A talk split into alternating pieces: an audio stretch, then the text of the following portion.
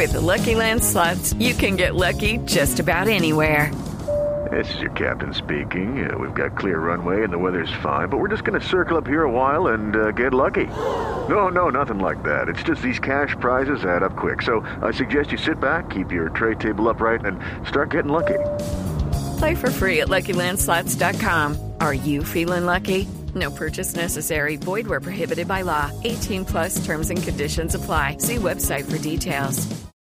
El senador Fernando Nicolás Araujo del Centro Democrático de la Comisión Tercera nos atiende hasta ahora. Es uno de los hombres juiciosos que está pendiente de los detalles y de la redacción del texto de este proyecto. Senador Araujo, buenos días. Buenos días, Ricardo. Buenos días, Paola, toda la mesa a todos los oyentes un saludo muy especial. Finalmente, de las más de 300 proposiciones que tenían los congresistas y diferentes sectores, ¿cuántas se acogieron? Se acogieron, entiendo, si no me falla la memoria, la presentación que hizo el ministro ayer, alrededor de 28, y muchos de los artículos eh, que venían ya en, el proyecto de ley se ajustaron o se corrigieron, algunos se fusionaron, cuatro se eliminaron y la verdad es que queda una, una ponencia, en mi juicio, minimalista en comparación con pasadas reformas.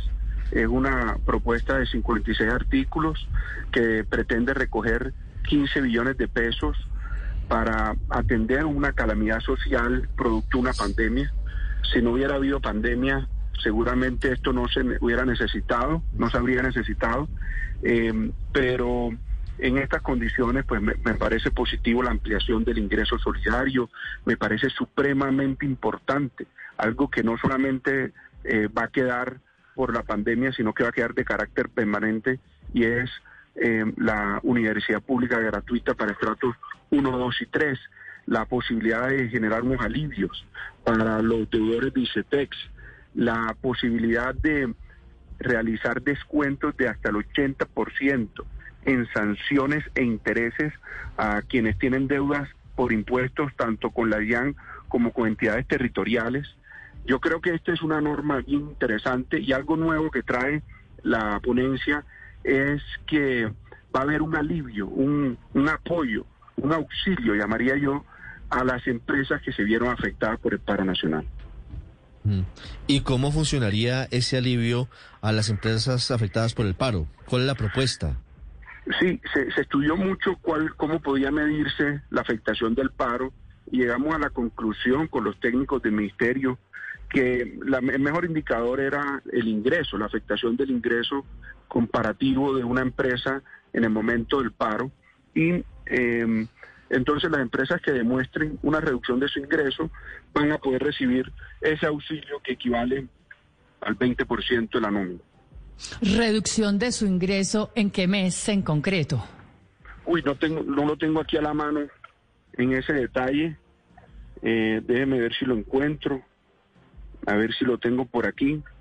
Pero no me, no, me acuerdo de ese detalle, lo podemos ampliar con el mayor gusto. Mm, Otra cosa interesante es que va a haber, ustedes saben que hace dos años, tres años, en la reforma del 18 y el 19, creamos el régimen simple, al, que se han acogido ya 36 mil empresas, que en un solo impuesto, que va del 1.1% al 12% más o menos, eh, las empresas pueden, las empresas y las personas que contribuyen pueden reemplazar el impuesto de renta, la industria y comercio, el impuesto al consumo en el caso de los restaurantes y la seguridad social en el caso de algunas empresas. Eh, ese impuesto simple es una reducción importante de los impuestos para empresas pequeñas y es una invitación a la formalización. Aquí lo vamos a ampliar para que más empresas puedan entrar, eh, digamos, para que la pequeña empresa, ya está la micro, y lo estamos ampliando para que la pequeña también pueda entrar, y eso va a significar en algunos casos hasta un 50% menos de contribución a algunas de esas empresas. Eso nos parece que es bien, bien interesante. Eh, Por ejemplo, algo que trae la ponencia también es que para las mujeres va a haber un incentivo, mejor dicho, para las empresas que contraten mujeres, hay un incentivo diferencial, específico, eh, un subsidio del 15% de lo que cuesta las, la, eh, digamos, la, el salario más las contribuciones y seguridad social de ese empleado. Entonces, realmente este es un proyecto de inversión social muy interesante, muy importante, que nos va a permitir superar esta crisis que nos ha creado la pandemia. Sí. Senadora Araujo, sobre ese subsidio del 15% a las empresas que contraten mujeres, ese 15% se suma al 40% vía PAEF, es decir, sería un total de 55% de subsidio al salario mínimo, supongo, de las empresas que contraten mujeres, senador. No, son dos cosas distintas. El PAEF es a los trabajadores actuales, es un subsidio a las empresas por el trabajo formal y eh, digamos que fue para, para evitar mayores despidos y para darle un alivio a las empresas en el momento de la peor crisis y que se ha venido extendiendo y que lo vamos a extender en esta norma. El PAEF es un subsidio a la nómina actual. Este incentivo es a la contratación de nuevos puestos de trabajo. Vemos que la economía va muy bien. Hace un año pensábamos que íbamos a estar en el nivel del 2019 para el año 2023. Ya hoy se sabe, por lo, todas las proyecciones, que vamos a recuperar el nivel económico del 19 a finales de este año, pero queremos que el, que el empleo vaya al mismo ritmo. Y para eso, pues, se están generando este tipo de incentivos que en el caso de los jóvenes menores, hombres y mujeres, es, es del 25%, y en el caso de las mujeres mayores de 28 años es del 15%, y en el caso del resto de la población es del 10%. Senador, finalmente quedó incluido en, en el texto el punto que propone IVA a las plataformas, es decir, a las compras vía Amazon, por ejemplo, o vía Alibaba u otro tipo de, de plataformas y de aplicaciones? Eso, eso no quedó así, yo, yo se lo explico enseguida. Gracias a los tratados de libre comercio, Colombia hoy tiene un gran beneficio, y es que las importaciones vía eh, eh, transporte postal express hasta por 200 dólares está exento de IVA.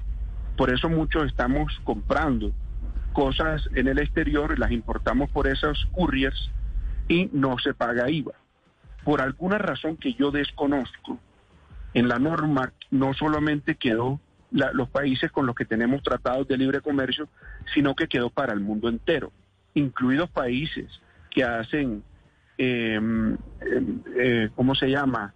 Eh, que estrellan los precios, incluso países que abusan y países con los que nosotros no tenemos tratado y que incluso no tienen reciprocidad con nuestras exportaciones por ese mismo canal, porque también hay que decirlo, Colombia por ese canal está exportando y viene creciendo muy bien. Este año se calcula que podemos estar exportando 450 millones de dólares por esa vía.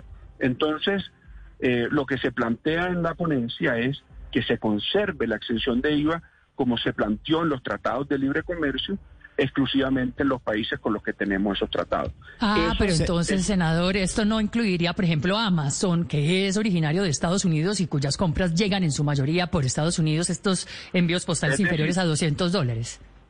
Esto quiere decir que las importaciones de Estados Unidos, con quien tenemos tratado de libre comercio, por ese canal se mantienen con la exención de IVA, no pagan IVA pero evitamos que otros países utilicen ese canal para abusar de la economía nacional y para abusar de la producción nacional y del consumidor nacional.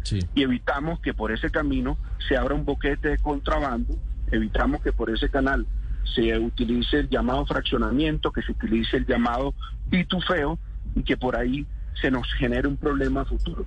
Este es un canal que viene creciendo muy bien, que tenemos que seguir apoyando, en el que creemos, yo creo en esa sección, yo creo los tratados de libre comercio. Sin embargo, hay que buscar un equilibrio para eh, proteger al consumidor nacional y proteger también la producción nacional. Haciéndole una traducción a los oyentes, senador Araujo, las compras vía Amazon, que tiene sede en Estados Unidos, seguirían exentas de IVA, pero si yo, por ejemplo, utilizo AliExpress o Alibaba, que son aplicaciones que tienen como sede China, sí tendrían ese IVA. Ricardo, yo tendría que precisarlo mejor. Yo lo que creo es que si vienen por cualquiera de las plataformas desde Estados Unidos, viene exento de IVA. Y si viene por cualquiera de las plataformas desde países con los que no tenemos tratado, vendrían con IVA.